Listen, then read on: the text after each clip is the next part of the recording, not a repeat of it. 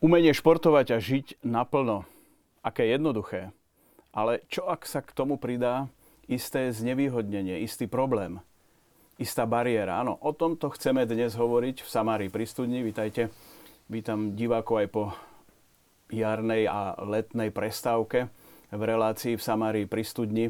Nuž a teším sa, že pozvanie prijali na slovo vzatí odborníci a tí, ktorí na vlastnej koži zažili či sprevádzali ľudí, ktorým sa napriek istým bariéram či prekážkam podarilo dosiahnuť v športe a tým pádom aj vo svojom osobnom živote úspechy.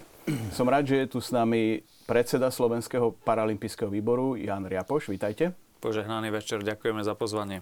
Kňaz, e, dôstojný otec Vladimír Farkaš, ktorý sprevádzal nášho, žiaľ už dnes nebohého, úspešného paralympionika Radomíra Kaufmana. Dobrý večer. A Juraj Práger, cyklista, parašportovec. Dobrý večer. Dobrý večer. Celkom na úvod poprosím režiu o klip z dielne Slovenského paralympijského výboru. Mám rád lyžovanie, baví ma to. Je to super. A je to olimpiáda, samozrejme, nie, je to, nie sú to majstrová Slovenska. Ja som taký športový typ, že mňa síce zloží hocičo, ale zasa sa viem e, prebrať a nabudiť sa.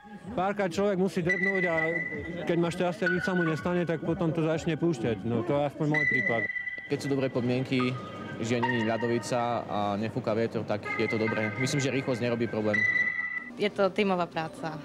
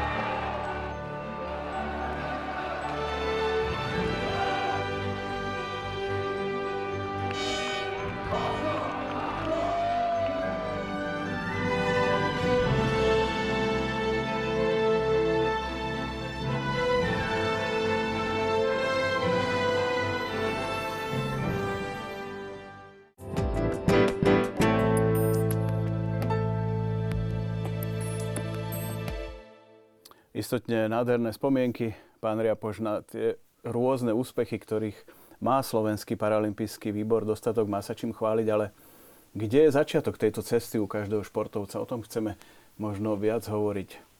Kde sa zrodí to presvedčenie, áno, pustím sa do tréningu a samozrejme s neistým výsledkom danej chvíli. Tak e, šport je špecifický a na Slovensku možno ten systém športu nefunguje tak, ako by sme si predstavovali. A tak ako jednotlivec sa rozhoduje, že a, a bude sa hýbať, a, tak aj organizácie, ktoré po svetovom meradle fungujú a zabezpečujú v podstate účasť slovenských športovcov na významných medzinárodných podujatiach, majú svoj zrod a svoju históriu.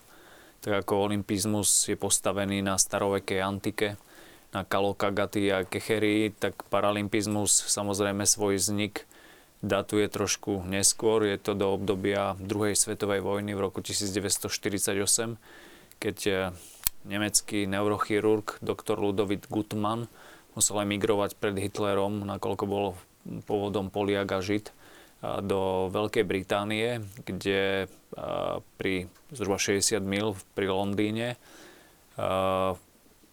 je to Stock Mandeville, kde je veľká neurochirurgická klinika.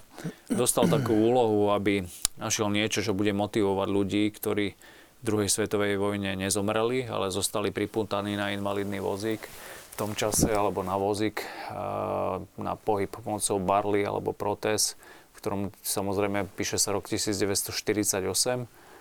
A tým, že sa konali olympijské hry v Londýne v roku 1948, tak on sa rozhodol, že zorganizuje prvé športové hry vozičkárov.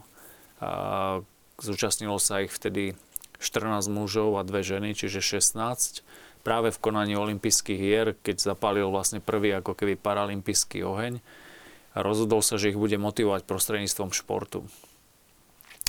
A to vníma paralympizmus ako zrod svojho, svojej cesty, pretože v tom čase už existovali samozrejme medzinárodné federácie nevidiacich, mentálne znevýhodnených aj telesne znevýhodnených ľudí a športovcov. Ale v konečnom dôsledku tento ako keby impuls konania olympijských hier a štartu vlastne prvých 16 vozičkárov je vnímaný ako začiatok budovania cesty vo vzťahu vzniku Medzinárodného paralympijského výboru. A nebola to jednoduchá cesta, pretože Medzinárodný paralympijský výbor vzniká iba v roku 1989 spojením vtedy zhruba 12 medzinárodných federácií, ktoré vytvorili Medzinárodný paralympijský výbor. Ale už v roku 1992 v Barcelone vlastne došlo k podpisu memoranda medzi Medzinárodným olympijským a paralympijským výborom a odtedy v podstate tá spolupráca naberala na dosť veľkej intenzite, keď to boli ako keby dve samostatné podujatia. A dneska vlastne od Atlanty 96 sa vytvoril spoločný koordinačný výbor a vlastne je to jedno podujatie, kde cieľ a snaženie všetkých zdravotne znevýhodnených na celom svete, pretože Medzinárodný paralympijský výbor má obdobne ako MOV v podstate bez mala 200 členských krajín sa snažia kvalifikovať na letné, olimp- letné paralympijské alebo zimné paralympijské hry.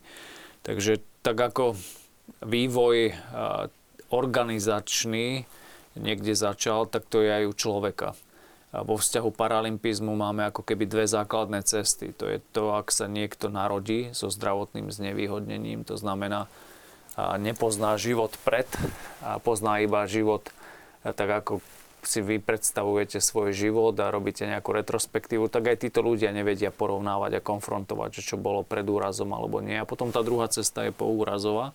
To znamená, človek svoje zdravotné znevýhodnenie nadobúdne a tam máme tiež ako keby možno dve cesty, pretože príliv nových civilizačných ochorení nám bohužiaľ prináša do paralympizmu veľmi veľa ako keby ľudí, ktorí majú, a sú to hlavne onkologické ochorenia, rôzne sklerózy,